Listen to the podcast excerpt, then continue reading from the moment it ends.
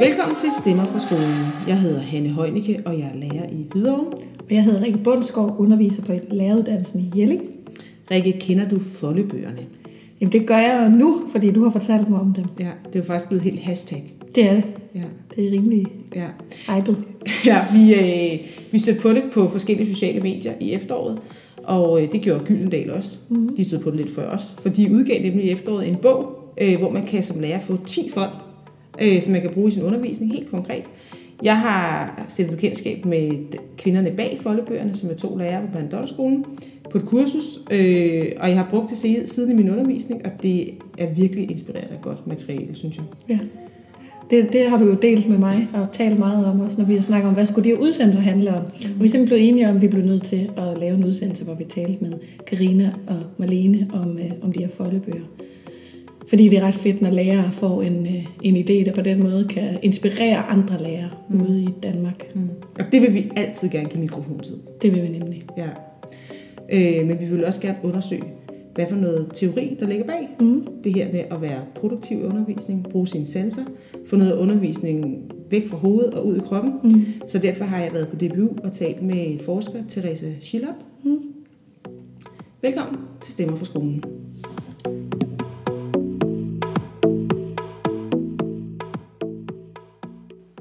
Hej Malene og Karina. Øhm, tak fordi I vil være med i, øh, i Stemmer for skolen.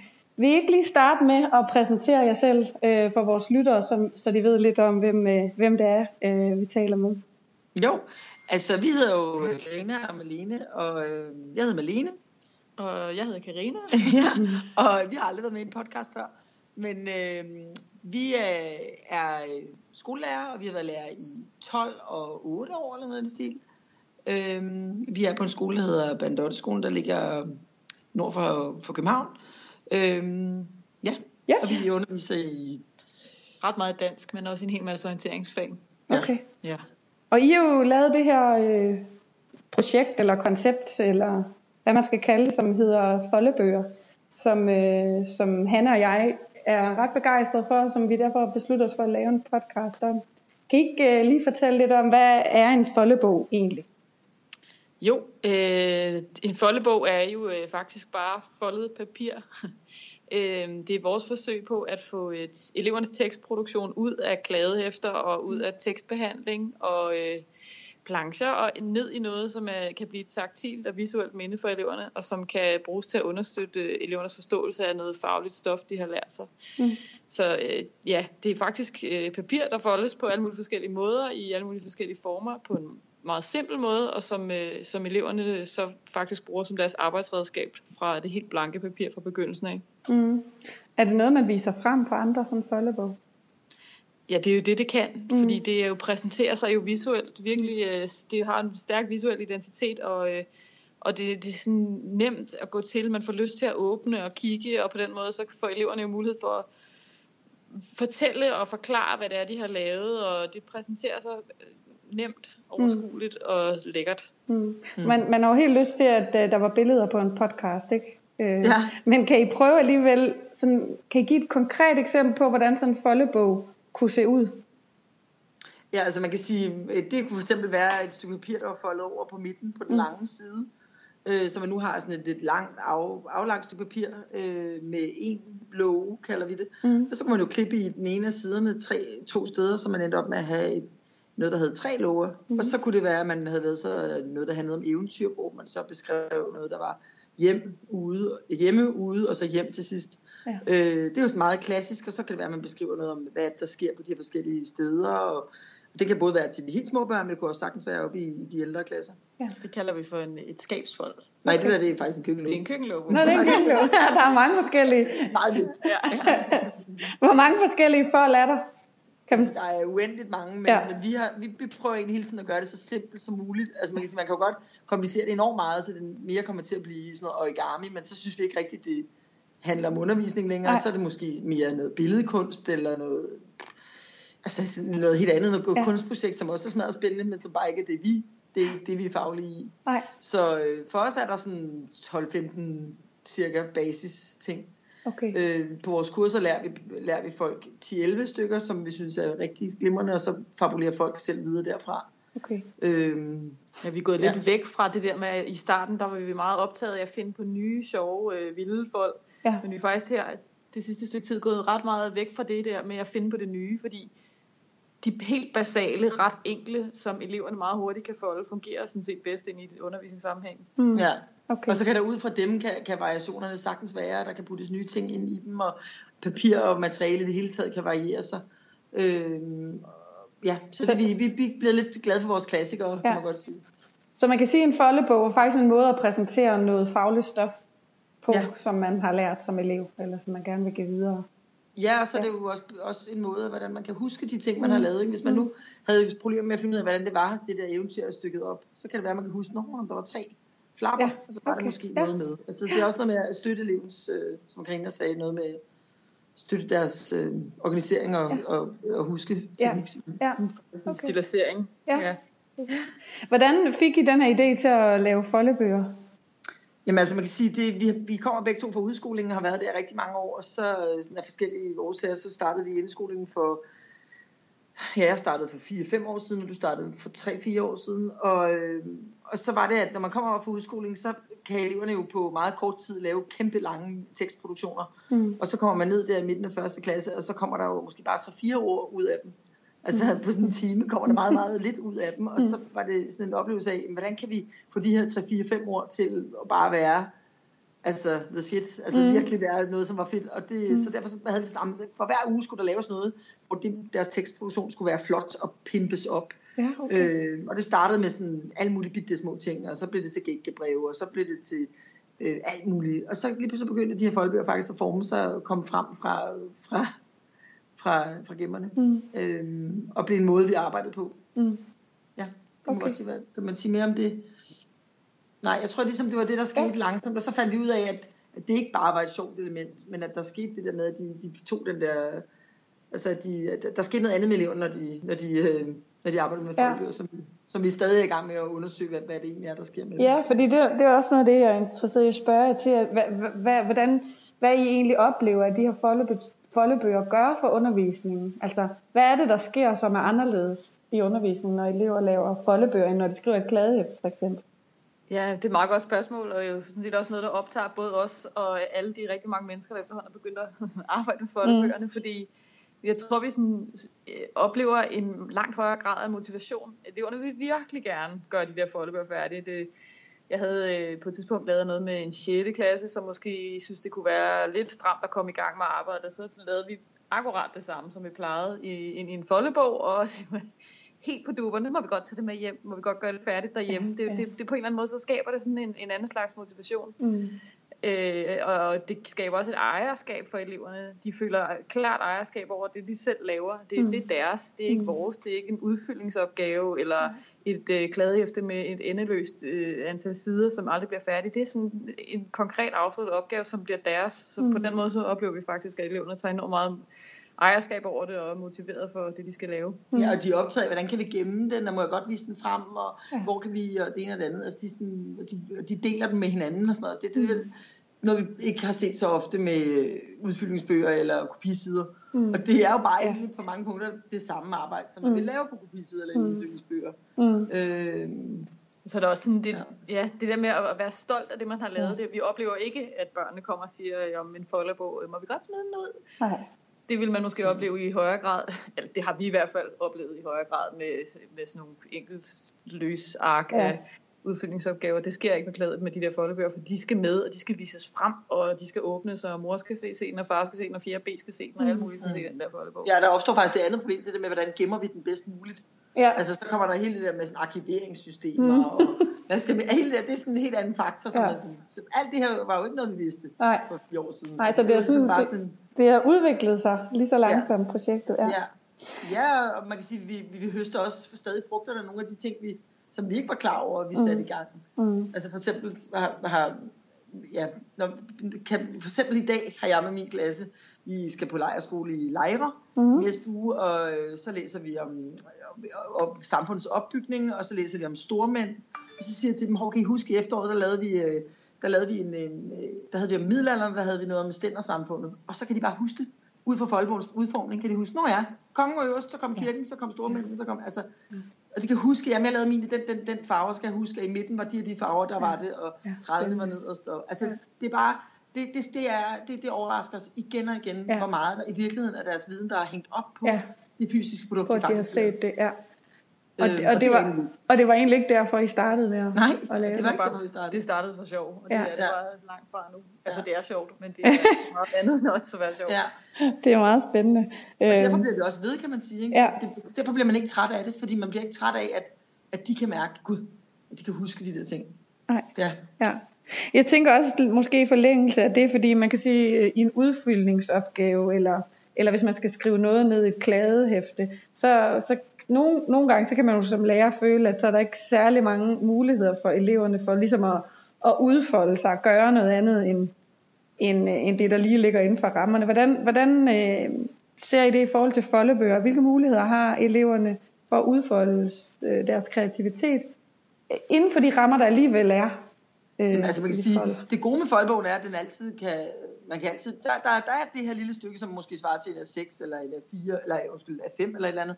Men, øh, men, det, øh, men du kan altid få mere tekst. Du kan Ja. altid klistre nogle ekstra linjer ind, eller hvis du har brug for, at der er en tegning til, så sætter vi bare den på med tape ved siden af. Eller, altså det, der er ikke noget problem, og det, det gør ikke din foldbog dårligere, eller, Nej.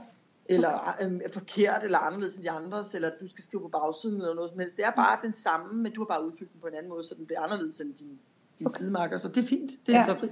For den, på den måde rummer det jo stor mulighed for differentiering, ikke? fordi Ja. man kan virkelig udfyldes på mange forskellige måder. Og nogle af de allerbedste eksempler, vi har, det er de der kæmpe store emnemapper, som øh, kan folde sig ud, og den ene og den anden og tredje vej, og som er fyldt med malertape. Malertape er rigtig godt. Ja, okay. Og øh, ekstra og bruge som sådan noget forlænger, fordi man kan skrive ovenpå det. Så øh, ja, der er stor, det rummer stor mulighed for... Øh, Ja, den er virkelig, den bliver helt anderledes, end læreren måske havde planlagt, eller de selv troede, da de startede. Og, og det er bare mega sjovt at folde ud og folde op og læse mere og se, hvad jeg skrev her. Og, Ja. Blev overrasket over, hvad der gemmer Ja. sig bag lågen. Ja. Øhm, nu har I nogle gange sagt det her med, at, øh, at I prøver at lave de her folk forholdsvis enkle, så, så alle kan være med. Men, men øh, jeg kunne forestille mig, jeg kunne, jeg, jeg kunne også selv være en af dem, der, der, tænkte, der tænkte, hvad, hvad, hvad kan jeg egentlig som lærer overhovedet finde ud af det her? Og mine elever, som ikke er særlig gode til, til at tegne eller klippe eller et eller andet, kan de overhovedet være med? Hvad kræver det af, af elever og lærere at lave sådan nogle foldebøger? Øh, jamen det kræver, at man har nogle basismaterialer i sin klasse, som sakse og papir og karton, men øh, så kræver det sådan set ikke ret meget andet, fordi der er ikke noget af det, som er i foldebøgernes øh, grundstof. Øh, altså, det kan alle, også dem, som går i 0. klasse, okay. og også dem, som ikke rigtig har lært at klippe hjemmefra og sådan noget, fordi det, som der faktisk også er med foldebøgerne, er det der med, at de får deres eget personlige udtryk. Mm. Der er en dreng i min klasse, som jeg altid fortæller om, fordi at, øh, han er så skøn, og han hedder Emil, mm. og dengang han gik i første klasse, så kunne han ikke klippe lige, og han kunne ikke folde noget som helst lige, og det var det så hulter til bulter ud, men han blev så stolt af det, han lavede, og han voksede hver gang, han havde lavet en lille bitte, alt, mm. alt han lavede, det blev han stolt over og glad for, mm. og viste frem, og havde fuldstændig styr på, hvad det var, der var inde i det. Og du prøvede, i starten prøvede du måske at hjælpe ham lidt, ikke? Var det ikke sådan noget med, at du også lige prøvede lige, jeg kan lige Prøvede hjælpe dig med at klippe ja. pinder her. Og, sådan noget. og det er den der, det der med, at det fingrene væk. Det skulle man Ja. ikke, fordi så har man taget ejerskabet fra Ja. ham, og han Ja. kunne sagtens selv, og det går Ja. ja. fint, og der er ikke nogen af de foldebøger, vi laver, jo måske en enkelt, ellers er der ikke nogen af de foldebøger, vi laver og instruerer i, eller bruger, som, øh, som ikke kan fungere skæv. Det er helt ligegyldigt. Ja, Fuldstændig okay. ligegyldigt. Altså det behøves ikke at være så pænt og lige og ordentligt. Nej, Nej. det er meget sjovt, fordi på vores kurser, der er folk altid lidt optaget, hvordan kan, hvad, kan det være lige her, og sådan noget. Ja. Og det er meget sødt, men i pausen, så siger vi altid, prøv lige at gå ned og tjekke de der børneeksempler, vi har på sådan en kæmpe bord til vores, Ja. når vi holder kurser. Ja. Og så er det, prøv lige at tjekke, hvor lige de er, og så er det jo, at folk godt kan sige, "Nå, det, er- det er jo simpelthen vind og skævt, men det Ja. ser man, det forsvinder, for det er Ja. fuldstændig ligegyldigt. Ja. Øhm, så det er... Men ja. det, det er noget, vi også øh, prøver at gøre lidt ud af at fortælle folk, fordi øh, det er tit, vi hører sådan den der med, "Ej, men jeg er jo ikke, jeg er jo ikke ret kreativ. Mm. Altså voksne Mm. lærere siger, jeg er jo ikke Mm. ret kreativ, så det kan jeg nok ikke. Fordi det, er ikke, det handler simpelthen ikke om at kan være kreativ. Det er ikke en, for os at se en, det kan det godt være, men for os at se er det ikke en billedkunstaktivitet. Nej. Det er en, øh, den, det fag, man nu har, Ja. ja. faglig aktivitet. Ja. Øh, og det, det kræver ikke, at man har et kreativt gen overhovedet. Nej, det bringer bare håndens arbejde ind i et hvilket som helst fag. Og det kan man sige, det, øh, det, det er på, på den måde er det selvfølgelig en lille smule, eller i virkeligheden er det måske lidt retro. Altså jeg tror, man gjorde det meget i 70'erne også. Øh, men, men, det er, men det, det er i hvert fald, det, det er lidt nyt i forhold til, hvad man har gjort de sidste 10 år, det Ja. ja. man har gået. Ja. Vi er tilbage øh, på så, papiret. Så er der også det der meget hyggeligt, som en eller anden, øh, som vi talte med en om for ikke så længe siden, om sådan noget med, at det tager også rigtig lang tid at lave. Meget af det her folkebogsnummer kan godt tage ret lang tid, og det er jo egentlig ikke så dumt, når man skal lære noget, at man lærer det grundigt, Nej. og at, man, øh, at det tager tid, at Nej. det strækkes ud. Og det er jo det, der også er problemet, når man skal lave, øh, hvad ved jeg, øh, gra- grammatikopgaver på nettet. Det går bare lynhurtigt, Ja. altså. Og det er jo, man lærer jo ikke noget lynhurtigt. Nej, så man Øh, sætter og- tempoet lidt ned også, Ja, når man det gør man, så man folkebog. grundig giver tid og mulighed Ja. for refleksion, ikke? Og, Ja. og, og i virkeligheden for, at man kan tænke over tingene på sådan en lidt anden måde, og hæve sig lidt op over stoffet, og måske er der noget med, at vi meget glade for tegneaktiviteter, også i de helt store klasser faktisk, Ja. for eleverne, i, for eksempel i sådan noget analysearbejde i dansk. Det der med, at man faktisk lige ser tingene fra nogle lidt andre vinkler, Ja. end man bare lige gør ellers i udfyldningen, eller hvad det nu Mhm. kunne være. Ja. Ja, også fordi det i udskoling er lidt, ekso- lidt eksotisk, ikke? Mm. Og det der med, at man udfordrer sig selv i nogle andre sammenhænge, og man, ja, det, det, det, det er bare godt for alle parter. Nu, nu siger I udskoling, og, og, og noget måske, som, altså, som man også kunne tænke, det var, at det er nok ikke noget for de store elever at sidde og lave sådan en foldebog. De skal lave det hele på, øh, på deres medbragte computer. Hvad siger I til det? Er det sådan? Nej, det oplever vi virkelig ikke. Mm. Altså, øh, her på skolen har det været... Øh, har det taget lidt tid for udskolingslærer, mm. men øh, det vil sige, at den er købt hele vejen rundt nu, også i fysik i Okay. 8. og også i øh, dansk i 10. og tysk i 6. Og, altså, det, vi oplever ikke, at eleverne øh, ikke begejstres ved det, eller, og ikke tager fra. Jeg vil sige, at jeg selv, jeg er i gang med en sådan, videreuddannelse, diplomuddannelse i læsevejledning, og jeg bruger selv de der foldebøger til notatteknik, okay. til at overskueligt gøre, opdele, kategorisere mm. de noter, jeg har brug for at gøre mig, fordi Ja. jeg på en eller anden måde kan jeg også selv bedre huske det, når jeg kan se Ja. overkategorierne for mig. Okay. Ja. Så man kan sige, jeg tror, at udskolingen, de, de folder jo selvfølgelig på, øh, hvad skal man sige, de folder mindre, men de folder, de, de udvælger det, ikke? Og Ja. gør det på nogle, øh, altså en foldebog, vi har lavet i vores bog, som vi er ret glade for, som vi, som vi lavede med 10. klasse her på skolen. Ja. Øh, det er sådan en, der handler om et, øh, som er bare sådan meget, meget klassisk skabsfold, altså vil sige, det ligner et skab foran, og så er der klippet, så der er øh, to låger på hver side i hver skabslåge. Mm. Og så er der øh, på bagsiden, eller på, på bagvæggen, kan man kalde, øh, altså inde i skabsfoldet, er der så et, et øh, guldaldermaleri, øh, og det er så det, der hedder udsigt fra kunstnerens vindue. Og så har man så fået det billede, og det har man klistret ind i sin foldbog, og så Ja. har man fået et billede mere. Og i det billede har man så klippet de fire analyseelementer ud, man har valgt. Okay. Det, så har man så måske valgt, og der, der er mega meget at tage i det billede, ikke? så man Ja. kunne have taget 15 forskellige. Så lidt klipper hver elev de fire ud, som de synes er de spændende, og klistrer dem udenpå, uden på, på, på de fire flapper, Ja. indeni fortæller de om, hvorfor, hvad er det, det her analyseelement er, hvor, hvordan er det, hvorfor er det, jeg synes, det var spændende. Ja. Altså man kan sige, det er jo, det, det, det vil nok være meget, det vil nok være, der er nok sandsynlighed for, at de kan huske det Ja. billede og Mm. mm. den analyse, og hvorfor mm. det var, de valgte, og hvad var det, det gik ud på Mm. om 10 år. Ja. Altså fordi nu har de virkelig arbejdet til bunds med det her. Øh, Og de, de var meget optaget af processen, Ja, ikke? og ville de. virkelig gerne øh, gøre det færdigt og gøre det enormt. Altså, både alle sammen. Ja. Altså alle 30 Ja. elever. Øh, og som ellers ikke er sådan den karakteristiske 10. klasses ting, øh, måde at arbejde på, tror jeg, at de alle At de er vildt motiverede. De skulle de selvfølgelig også hjælpe os, men, men, de, men, men, men de tror jeg egentlig ikke var drivkraften i det. Nej. Altså, Nej.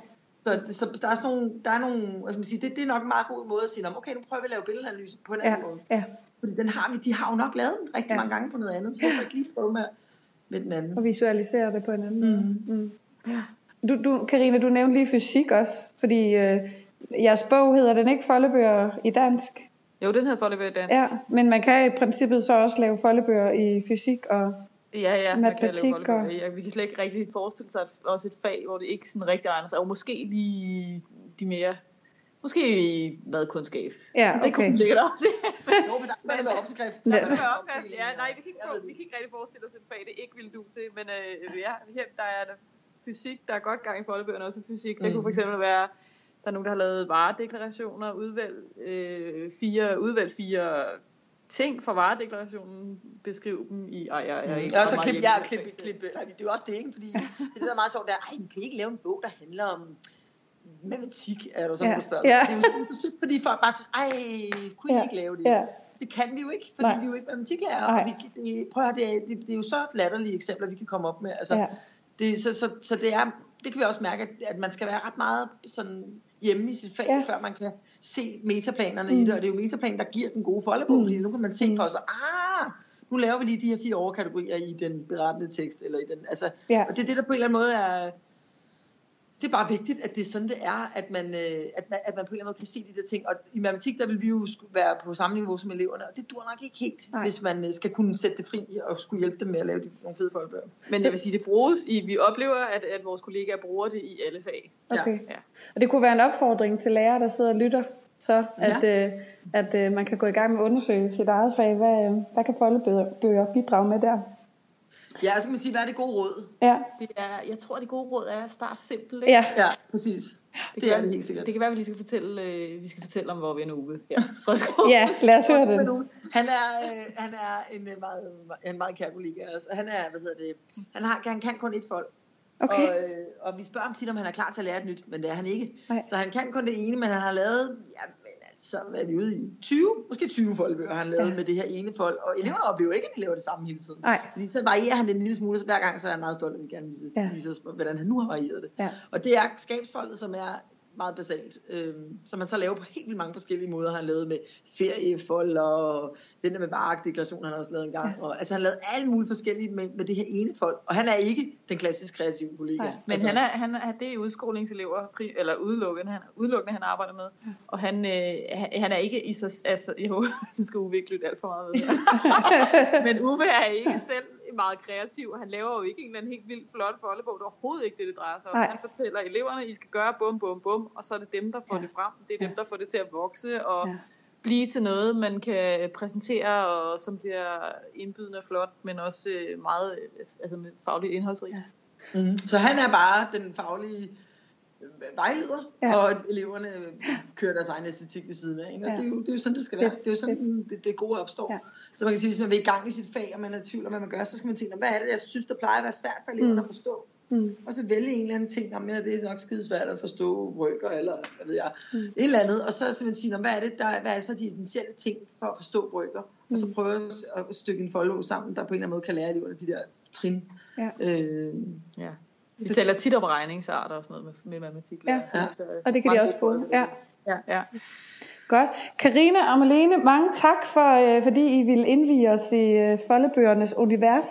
Det var vildt, vildt spændende. Og så kan man jo øh, købe jeres bog, Foldebøger i dansk, hvis man øh, vil, øh, vil have lidt øh, bud på, hvordan de kan se ud, de der skabeloner. Ikke? Og det er Ja. noget med, I kan jo forstå, Ja. I I laver kurser og alt muligt andet også. Vi holder kurser. Ja, det kan man, det kan man altid følge med i på vores øh, Facebook-side, som Ja. hedder facebook.com-foldebog. ja. Ja, godt. Og så, øh, ja, så vil jeg ønske vi folk, held og lykke med folderierne. Ja. Ja, tak. Tak for det. Tak Ja, fordi man var med.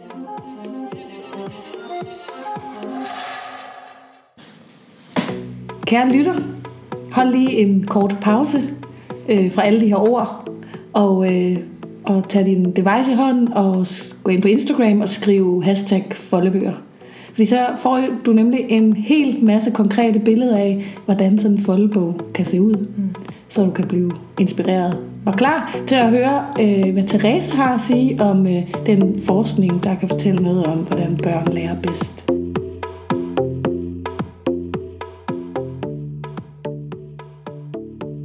Er til Endrup i dag i en flot, flot forskerbolig. Eller det er det ikke. Det er et kontorfællesskab i noget, der kunne ligne en gammel fabrikants øh, villa, hvor du sidder, Therese Schilhak. Ja. Og øh, kan du ikke lave en kort introduktion til, hvem du er og hvad du forsker i? Jo. Jeg er neurobiolog af uddannelse. Ja. Øhm, jeg har taget min forsker, forskergrad på udviklingen af bevidsthed hos det forhistoriske menneske. Altså det vil sige, at jeg har beskæftiget mig med, øh, hvad bevidsthed er, og hvad bevidsthed kan gøre. Men jo også, hvad det ikke bevidste er, og hvad det kan gøre.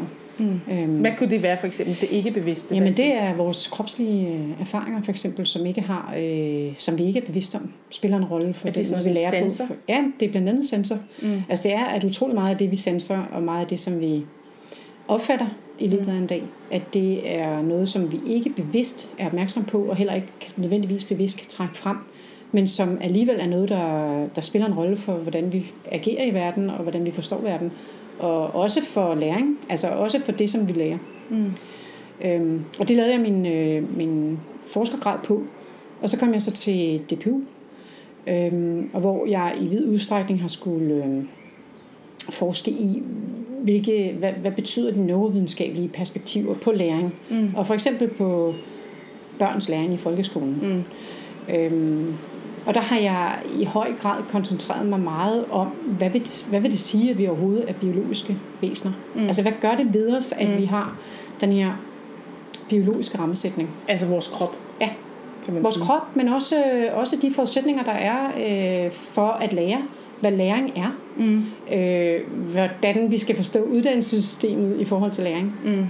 Øh, jeg har også øh, forsket i, hvad, er, der, er der nogle bestemte forer, som for eksempel naturen, som stimulerer os på en mere optimal måde end for eksempel de naturskabte, altså, undskyld, de menneskeskabte omgivelser. Mm. Er det sådan noget udeskole? For Ja, det er for eksempel udskole. Ja. Ja. Men det er jo også, øh, altså det er jo, kan man sige, også hvordan objekter, øh, genstande, som vi arbejder med for eksempel, hvordan de måske kan være mere sanselige, mm. og fordi de er mere sanselige, måske taler mere naturligt til den måde, som vi lærer på. Hvordan kan en genstand være sanselig? Altså, Jamen, simpelthen bare ved øh, de forskellige sanser, den kan tale til. Okay. Altså et konkret objekt har jo en sanselighed, som for eksempel et ord øh, i en bog ikke har.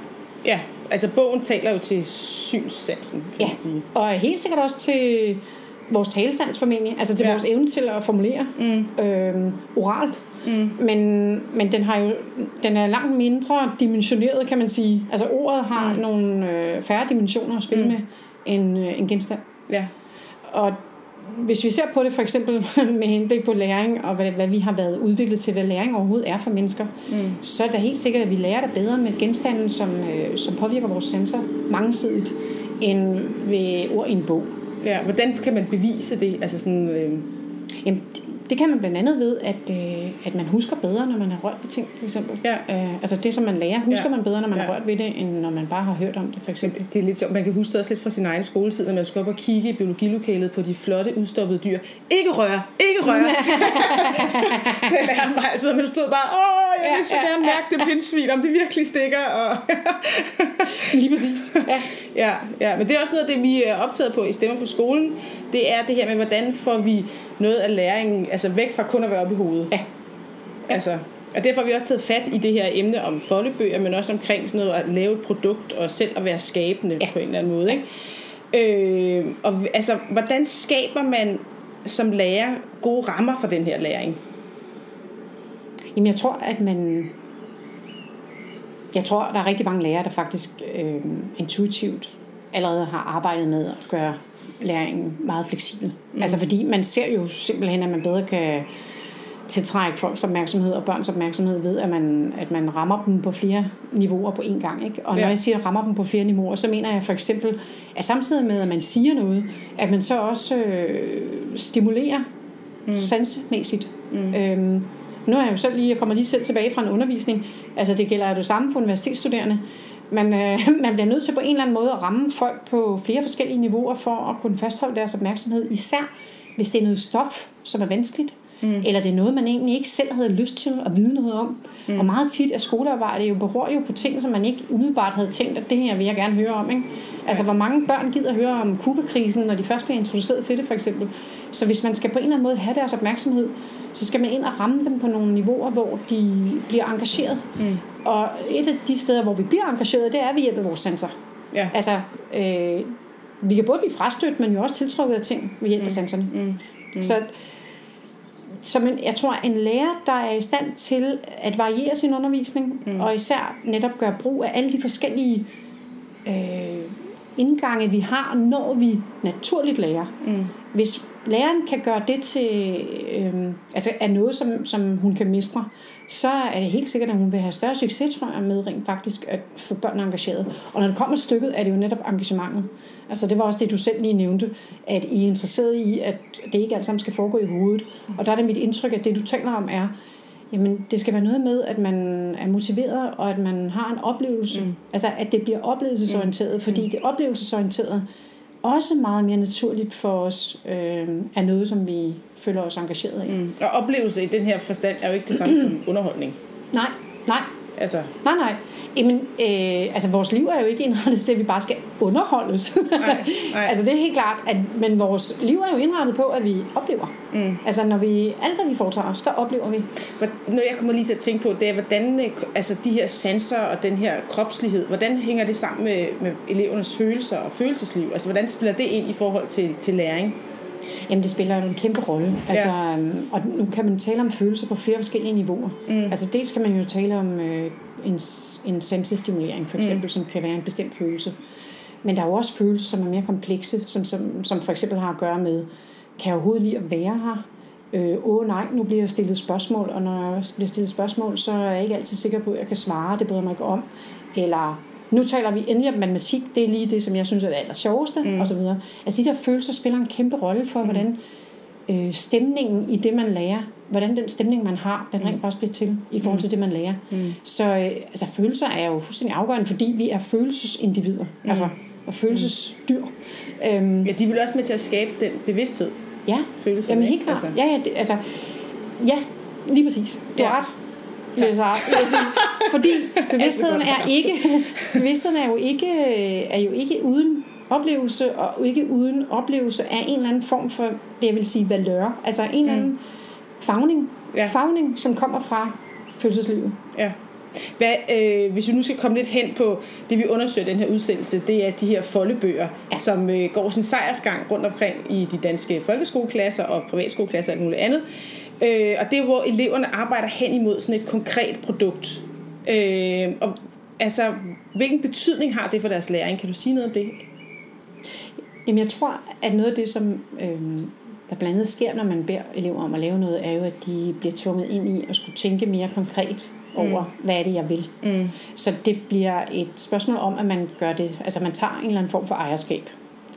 I det øjeblik, at man skal tænke over, hvordan man gør ting, så, mm. øh, så, så bliver bolden rullet over på ens banehalvdel, ikke? fordi så Ja. er det op til, så, så bliver det den måde, man gør med tingene på, som kommer til at have en betydning for, hvordan man lærer, mm. og hvad man lærer. Mm. Og allerede der er man jo ude i netop at stimulere nogle motivationsfaktorer, mm. som er anderledes end i det øjeblik, man bare bliver talt til. Ja. Så er det meget lettere ikke at netop være engageret, men i det øjeblik, man skal sidde og gøre ting, så skal man træffe nogle beslutninger, som kommer til at have en betydning for produktet. Mm. Øh, produktet føles som noget, man rører jo ved det. Mm. Øh, og i den forstand, så taler det jo til, at man rent faktisk måske bliver tvunget til at tænke konkret over den. Mm. Altså over genstanden, ikke? over mm. produktet. Mm. Øh, så der er en kæmpe stor forskel på at forholde sig til et eller andet produkt, der skal laves, og så på ikke at skulle forholde sig til et produkt, der skal laves, men at man bare lærer noget, som kommer på rent sprogligt niveau. ja, Øhm, det var en god pointe, den der, at vente lidt om i virkeligheden. ja, At der er en... Hvad, har du et, altså, hvordan kan man karakterisere et godt elevprodukt? Egentlig. altså det tror jeg, at lærer er bedre til at svare på, Ja. end jeg er. Ja. Men, men vil du ikke også mene, at et godt elevprodukt er et, hvor eleven har fået, er blevet udfordret på at skulle overveje, hvad eleven godt kunne lide, og, og havde lyst til, og var igennem hele processen med at udforme det, og, og lærte både sig selv at kende, og lærte materialet at kende, og måske også netop, øh, fordi ungen har været i interaktion med den her genstand, mm. eleven har været i interaktion med genstanden, også kan huske det efterfølgende. Ja. Sådan så der kommer noget, som, som udkrystalliserer sig til en erindring, der kan trækkes på som association i en anden sammenhæng. Mm. Mm. Men undervejs, mens alt det der forløber, der er der jo en hel masse, hvor man lærer om sig selv. Altså man lærer jo sig selv at kende, man lærer måske at, kunne- at håndtere processer. Mm. Processer, hvor man er usikker. Mm. Processer, hvor man skal træffe valg. Processer, hvor man, øh, man skal tænke ud af boksen mm. osv. Og alt det der er jo noget, som er helt essentielt for overhovedet at kunne øh, navigere i verden. Og jeg tænker, at det er centrale temaer for det at lære. Mm. Altså, du ved, det der går på at lære sig selv at kende samtidig. Ja. Og vide, hvad man magter eller ikke magter. Og stole på sine egne beslutninger osv. Mm. Ja, ja, det er jo virkelig noget, du skal bruge hele livet. Lige præcis. ikke? Og Altså, alt også det- du skal vælge plejehjem en gang. Og, Og det er jo blandt andet det, der Ja. kommer samtidig med engagementet. Fordi mm. i det øjeblik, du bliver engageret, så ryger du ind i hele den der kaskade af ting, som du skal kunne samtidig, eller skal øve dig i at kunne samtidig. Mm. Øhm, og det gør du jo ikke, når du bare bliver præsenteret for nogle færdigsyede forklaringer. Fordi der kan du faktisk bare slukke, altså, slå fra og så sige, det interesserer mig ikke. ja. Ja, man kan, det jeg som lærer selv synes er en god elevopgave, det er, når jeg kan se eleven i opgaven. Ja. Ja. Altså, fordi øh, det er også meget nemt at lave copy-paste og lave det, som læreren ønsker, Ja, at, at præcis. læreren øh, vil se eller sådan et eller andet. Men jeg, ved, jeg synes, det er altid bedst, når jeg kan virkelig mærke eleven i ja. det, der bliver Ja. produceret. Ikke? Ja. Altså, når det er det menneske, jeg kender. Øh, hvor høj grad skal eleven selv skabe noget, øh, før man kan tale om et produkt, der fører til læring? Altså, Det er virkelig, den er svær, mm. den du kommer med der, fordi det er jo faktisk øh, ret uafklaret. ja. Øhm, og det er helt klart, at der er forskere, som vil sige, at det er ikke godt nok, hvis du sidder og klipper ud efter en skabelon. Hvis vi bare bliver ved håndværket for eksempel, mm. ikke? og du sidder for eksempel og klipper en, i en skabelon, så er der godt nok så er der klippeaktivitet, og du er også en lille smule rettet mod det. Mm. Men hvis du slet ikke selv skal ind og først tegne det, der skal klippes efter for eksempel, men at du bare har kunnet tage det fra nettet, eller whatever, ikke? Mm. hvor meget har du så selv lavet? Mm. Altså det er jo, det, jeg er 100, altså jeg, jeg jeg har oplevet for meget nylig, at det er en diskussion, og at, at folk kan have forskellige Ja. ja. øh, perspektiver på det. Fordi på den ene side er der noget kreativt i det. Ikke? Altså det kreative, som vi lige talte om, mm. med, det er en læreproces. Men den er jo reduceret mm. i det omfang, at barnet, at eleven måske ikke selv har skulle tænke så meget over det, men at der bare er nogle bestemte processer, som skal gennemføres. ja. Øhm, og det jeg konkret tænker på, det fik jeg ikke sagt, det er sådan noget som for eksempel at skulle lave et, øh, lad os bare sige, lave en eller anden form for julepynt. Mm. Og så kan du enten selv vælge at lave julepynten, Ja. altså fra, fra bunden af, mm. eller du kan vælge for eksempel at kigge på nettet, og så se, om der ligger nogle skabeloner her, og så smider vi den ind i en 3D-printer for eksempel, Ja. og så printer den det ud. Ikke? Mm. Hvor meget kreativitet er der i forbindelse med det at få printeren til at gøre det, i forhold til at du ja. selv sådan set producerer. Ja. Og det er den diskussion, hvor øh, forskere, der arbejder med kreative processer, æstetiske læreprocesser, mm. håndværk osv., er tydeligt øh, frustreret, kan man sige, og ubehageligt til mode ved, at vi begynder at bruge maskiner til ting og sager, ikke? som Okay, kan gøre og ting ikke for så meget os. vores hænder. Ja, men omvendt er der jo også forskere, der vil sige, at det her er jo realiteten. Altså, der er jo også noget kreativitet i at få fundet genstandene, mm. få sat den her printer i gang, mm. få stoppet den, når den gør en fejl, Ja. øh, afvise de produkter, som man synes ikke er pæne nok i forhold til det, man gerne vil have osv. Ja, vurdere produktet, kan man Præcis, sige. Sådan noget. men ja. det bliver nok mere et spørgsmål netop om, at man lægger mere den kreative proces over i en designproces, mm. over i lige præcis vurderinger, evalueringer, end i selve interaktionen med genstanden og materialet. Og kan man sige, der er i hvert fald nogle forskere, der siger, at lige præcis den der tid, det tager at gøre Ja. ja. noget med noget, det er en tid, som er virkelig produktiv, og som mm. er der, hvor man kommer ud i nogle af alle de der øh, Valg og- selvrensagelsesprocesser Ja, ja. osv. Ja, ja. Og det er måske væk, når man ligesom bare sætter en maskine ind, som så gør tingene for en. Der er også en forståelse med materialet, tænker jeg i virkeligheden også. Ja, helt Men jeg tænker også, hvis man... Øh, der er nok ikke så mange lærere, der sidder med en 3D-printer lige nu. Nej. Men der er rigtig mange, der sidder med et, øh, et skole, øh, et læremiddels øh, materiale, øh, hvor man har en grundbog og en elevbog, hvor eleven skal sidde og udfylde nogle opgaver. Øh, og der har vi tidligere talt med en forsker, der kaldte det meget skolske opgaver. øh, og det, altså det der med, hvor man, at, at det er et produkt, vil du karakterisere det som det, det er måske lidt ledende spørgsmål. At udfylde sin matematikbog eller i sin... Altså i den forstand, som vi lige har talt om det, der ja. er det jo ikke. Nej. Altså der er det ikke et produkt, mm. vil jeg hæve det. Øh, også fordi man kan forestille sig, at der er ret meget... Du skal stadigvæk, og det burde jeg måske lige forklare, ud, det perspektiv, jeg taler ud fra, mm. det er et perspektiv, hvor man for eksempel, det er sådan mere et, øh, et psykologisk perspektiv, kognitionspsykologisk perspektiv, hvor man kan tale om, at man gør ting, fordi man er rettet mod det, målrettet mod det bevidst. Mm. Øh, og det kan være noget, som, øh, som for eksempel man, en opgave, man er blevet stillet, og den skal man så løse, og så Ja. skal man koncentrere sig og rette sin opmærksomhed mod, hvordan man løser den opgave. Øh, og det står i modsætning til en opgave, hvor man bliver stimuleret af, altså hvor ens opmærksomhed bliver stimuleret af genstandene, og hvordan de agerer, hvordan de øh, påvirker en sansemæssigt for eksempel. Ja. Og den anden situation, der hvor man bliver påvirket sansemæssigt, der er det nemmere for en at rette sin opmærksomhed mod genstandene, fordi genstandene i sig selv trækker på den her opmærksomhed. Hvorimod den første opgave, altså den første udgave, mm. jeg taler om, mm. hvor man skal rette sin opgave mod et eller andet, som man skal løse, der vil genstanden typisk ikke trække i noget som helst, fordi det typisk ikke er specielt sanseligt. Der er ikke så meget sanseligt over en, en kladehæfte, hvor du skal sidde med en blyant. Nej. Øhm, det er i hvert fald det er ikke ret forskelligt fra den ene situation til den næste situation mm. til den tredje situation. Mm. Men hvis du sidder med en lærfigur for eksempel, som du sidder og piller i og skal mm. modellere, så vil en lærfigur være meget forskellig fra en anden lærfigur mm. fra en tredje lærfigur. Mm. Og alene det vil sansestimuleringen være forskellig på en måde, som gør, at der vil være større sandsynlighed for, at det trækker ens opmærksomhed i den retning, som genstanden også er.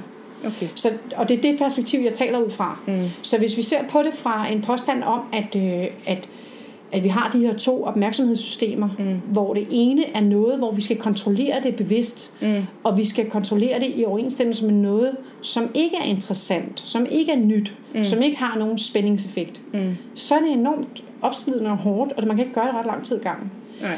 Og det, og det står i kontrast til et andet opmærksomhedssystem, som taler til os, fordi at ting er interessante, mm. de føles på en bestemt måde, eller anderledes, de er nye, øh, eller er, føles øh, farlige eller interessante, eller noget af den stil. Mm. Det system, som taler, altså det andet system, jeg taler om her, det er et, som er mere et, som, som, som vi har haft udviklet til, at vi for eksempel kunne gå en tur i skoven, og så var der nogle blomster, som lyste på en bestemt måde, mm. som man vidste var spiselige, eller mm. der kom en... Øh, der kom en grævling, og den skulle man være bange for, og så videre. Og det er en helt anden måde at blive stimuleret på sin opmærksomhed på, i forhold til den første. Den mm. første er meget skolastisk eller skoleagtig. ja. Og det er der, hvor den der opgave ting kommer ind. Der bliver det, man trækker hos eleven, man trækker på nogle opmærksomhedsressourcer, som er som ret hurtigt bliver udpint. Mm. Og som man simpelthen selv, hvis man havde lyst til at være den allerbedste elev, så kan man bare ikke opretholde den der opmærksomhed hele tiden. Mm. Mm. Øh, så der falder man fra. Hvis man som lærer er i stand til at kunne bringe den anden i spil, så kan man simpelthen, øh, så kan man simpelthen sikre, at der ikke kommer den der udtrætningseffekt. Mm. Det er, også, det er meget sjovt, fordi man bruger meget sådan en fordybelsesstund, hvor man sidder med en enkelt bog og skal sidde og læse og fordybe sig. Ja, ja.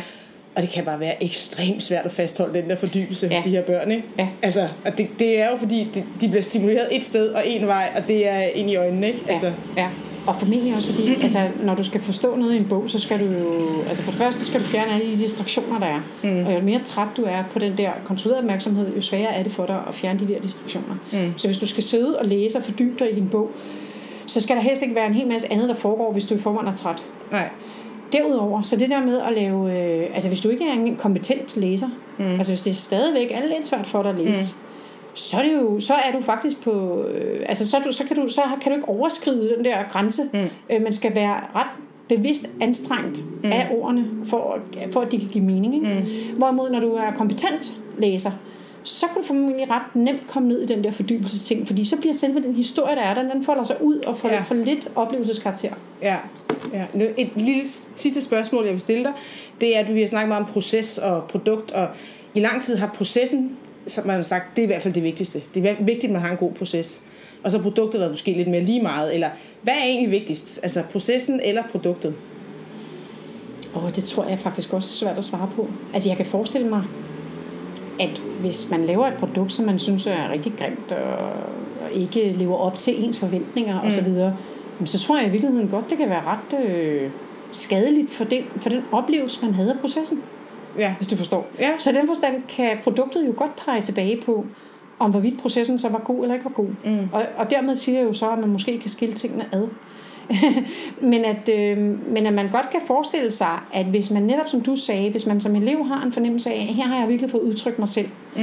og, øh, og, jeg, og, jeg, og jeg var glad for det, jeg lavede, og det kan godt være, at det ikke lige præcis blev sådan, som jeg havde forestillet mig, men jeg lærte rigtig meget undervejs, som jeg synes var rigtig sjovt. Mm så er produktet måske ikke helt så vigtigt i den situation. Mm. Men jeg tror, det er svært at komme med sådan en fuldstændig nagelfast beskrivelse af, hvorvidt det ene eller det andet er det vigtigste. Ja, det hører jo også meget sammen. Ja, men det gør det jo. på en eller anden måde. Therese, jeg har simpelthen ikke flere spørgsmål. Tak okay. fordi vi måtte komme forbi. Jamen, det, var det var så dejligt, og her en dejlig sommerdag. Første ja. sommerdag, ja, kan man det må sige. man sige. Ja, det 20 grader, vi skal ud og have noget luft. Ja. det var Stemmer fra skolen for denne gang. Denne udsendelse er også blevet til i samarbejde med Lærernes A-kasse, og det er den, fordi de ligesom os gerne vil sætte fokus på dygtige lærere og på god forskning. Øhm, og det er stadigvæk et samarbejde, vi er rigtig glade for og stolte over, at de har byttet mærke i os. Mm. Så det fortsætter vi med lidt endnu. Det gør vi.